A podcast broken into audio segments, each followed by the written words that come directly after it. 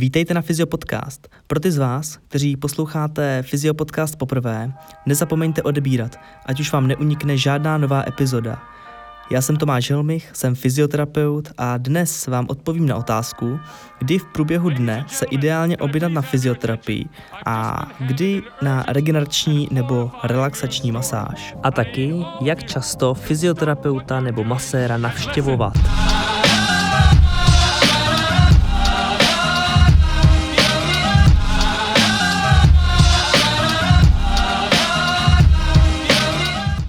Nad tímto tématem jsem nějakou dobu přemýšlel. Přečetl si mnoho článků a došel jsem k relativně rozumnému závěru. Když objednávám své klienty, snažím se držet tohoto jednoduchého pravidla, které vám v několika následujících minutách představím. Regenerační masáž, jak už název napovídá, podporuje regeneraci. To je ta masáž, při které se používá masážní olej nebo nějaká emulze, Neplést s měkkými technikami, které se provádí bez oleje a jsou součástí fyzioterapeutických technik. Při jednotlivých masážních matech dochází k mechanické kompresi měkkých tkání, tedy kůže, podkoží, fascí a svalů.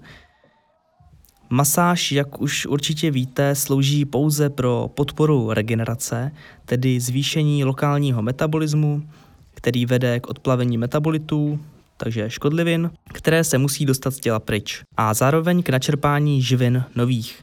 Úpravě svalového tonu nepřímo také působí na psychické napětí, pomáhá s regulací krevního tlaku nebo například snižuje hladinu kortizolu v těle. Zkrátka ve finále má pozitivní účinek na organismus, přestože neřeší funkční poruchy, které řeší přímo fyzioterapie.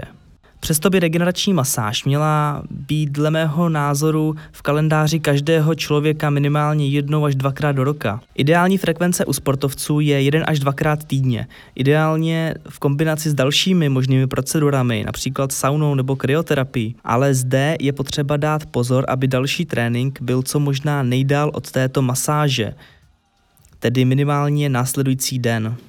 Nemluvím teď o lokální masáži nebo o lokálních měkkých technikách, které mohou ovlivnit reflexní změny ve svalech. Teď mám na mysli takovou tu celkovou regenerační masáž, kterou sportovci podstupují po tréninku nebo zápasu, nebo ve volných dnech v rámci jejich harmonogramu. Může se stát, že člověk je po ní unavený, protože je to určitý vstup do těla. Také by člověk neměl sportovat nebo nějak víc se namáhat, přetěžovat – Spíše je lepší, když už pak eh, člověk lehne a v klidu si užívá doznívání masáže, kdy cítí neskutečnou volnost, kterou střídá pocit tepla díky prokrvení povrchových částí těla. K tomu by měl doplnit tekutiny, aby podpořil odtok metabolitů. Pokud by například šel do posilovny, kde by i třeba špatnými pohybovými stereotypy zvedal závaží, mohl by se dostavit opačný a nežádoucí efekt – proto je za mě dobré plánovat masáž až v odpoledních nebo večerních hodinách a následně dodržet ten klidový režim. Relaxační masáž se od té regenerační liší tím, že její účinek je primárně směřován na psychickou úroveň neboli kortiko-subkortikální etáž. Samozřejmě díky tomu může ovlivnit i ostatní struktury, jak jsem zmínil například ten svalový tonus nebo obecně řečeno sklidnění organismu jako celku. Relaxační masáž vám už pravděpodobně neposkytne ani fyzioterapeut. Je to spíše v kompetenci maséra. Existuje opravdu hodně různých druhů relaxačních masáží. Osobně bych řekl, že u relaxační masáže není ani tak důležitý čas provedení, ale určitě má blíže k regenerační uvolňující masáži, tudíž bych ji prováděl opět v těch odpoledních až večerních hodinách. Naproti tomu fyzioterapeutická intervence je u běžné populace výhodnější v ranních hodinách – jelikož fyzioterapeut vám odstraní kloubní blokády a svalové mikrospazmy, tedy takové ty nežádoucí produkty těch špatných pohybových stereotypů. A následně vám upravuje pohybové návyky a koriguje pohybové stereotypy. De facto klienta učí nový, lepší nebo jestli chcete správnější způsob provedení pohybu. Možná někdy cítíte po návštěvě v ordinaci fyzioterapeuta, že se cítíte lépe, Například máte pocit, že se v tu chvíli tolik už nehrbíte, snažíte se vnímat a prožívat pohyb a možná si třeba i dáváte pozor na každý pohyb, který provádíte. Jestli ho provádíte podle instrukcí fyzioterapeuta nebo patologicky.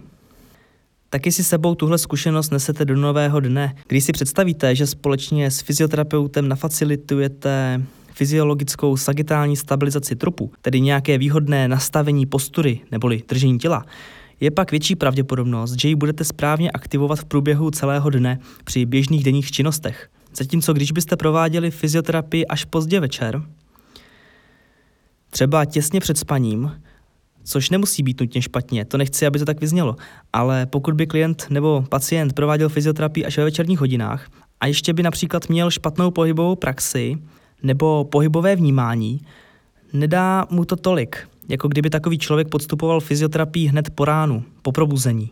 U sportovců nebo obecně u lidí s výbornou pohybovou praxí, kteří si v průběhu dne nebo sportu dokáží uvědomit jednotlivé nastavení segmentů těla, to nemusí mít až takový velký význam, protože u nich jde spíše o vysvětlení a edukaci s kontrolou a aplikací fyziologických pohybových vzorů do sportu, pokud se jedná o vrcholového sportovce, ale samozřejmě nemusí být vrcholový sportovec, je dobré facilitovat pohybové vzory před tréninkem, protože je pak může lépe přenést do hry, což je ta úplně nejlepší varianta účinku a řekl bych, že i cíl každého sportovního fyzioterapeuta. Samozřejmě víme, jaké čekací lhuty u fyzioterapeutů někdy bývají, tudíž mnohokrát ani klient nedostává na výběr a musí brát, co je. Frekvence bývá velmi individuální. Při hospitalizaci pacienta v nemocnici se mu dostává fyzioterapeutické péče mnohdy i několikrát denně. Ambulantně se bavíme o frekvenci třikrát týdně až jedenkrát za měsíc. Nebo ještě méně často. Nedá se říct, co je ideální, protože frekvenci terapii je nutné přizpůsobit aktuálnímu stavu pacienta nebo klienta. Klient by měl dostat dost času na to, aby byla vidět díky pravidelnému cvičení určitá progrese k lepšímu e, mezi terapiemi ale zároveň by neměla být dost dlouhá, aby třeba i nesnížila klientovou motivaci. V podstatě se dá říct, že čím těžší nebo akutnější případ, tím by měla být frekvence fyzioterapeutických jednotek častější, zatímco bavíme-li se o preventivních terapeutických jednotkách, myslím, že bohatě stačí navštívit fyzioterapeuta jednou za půl roku.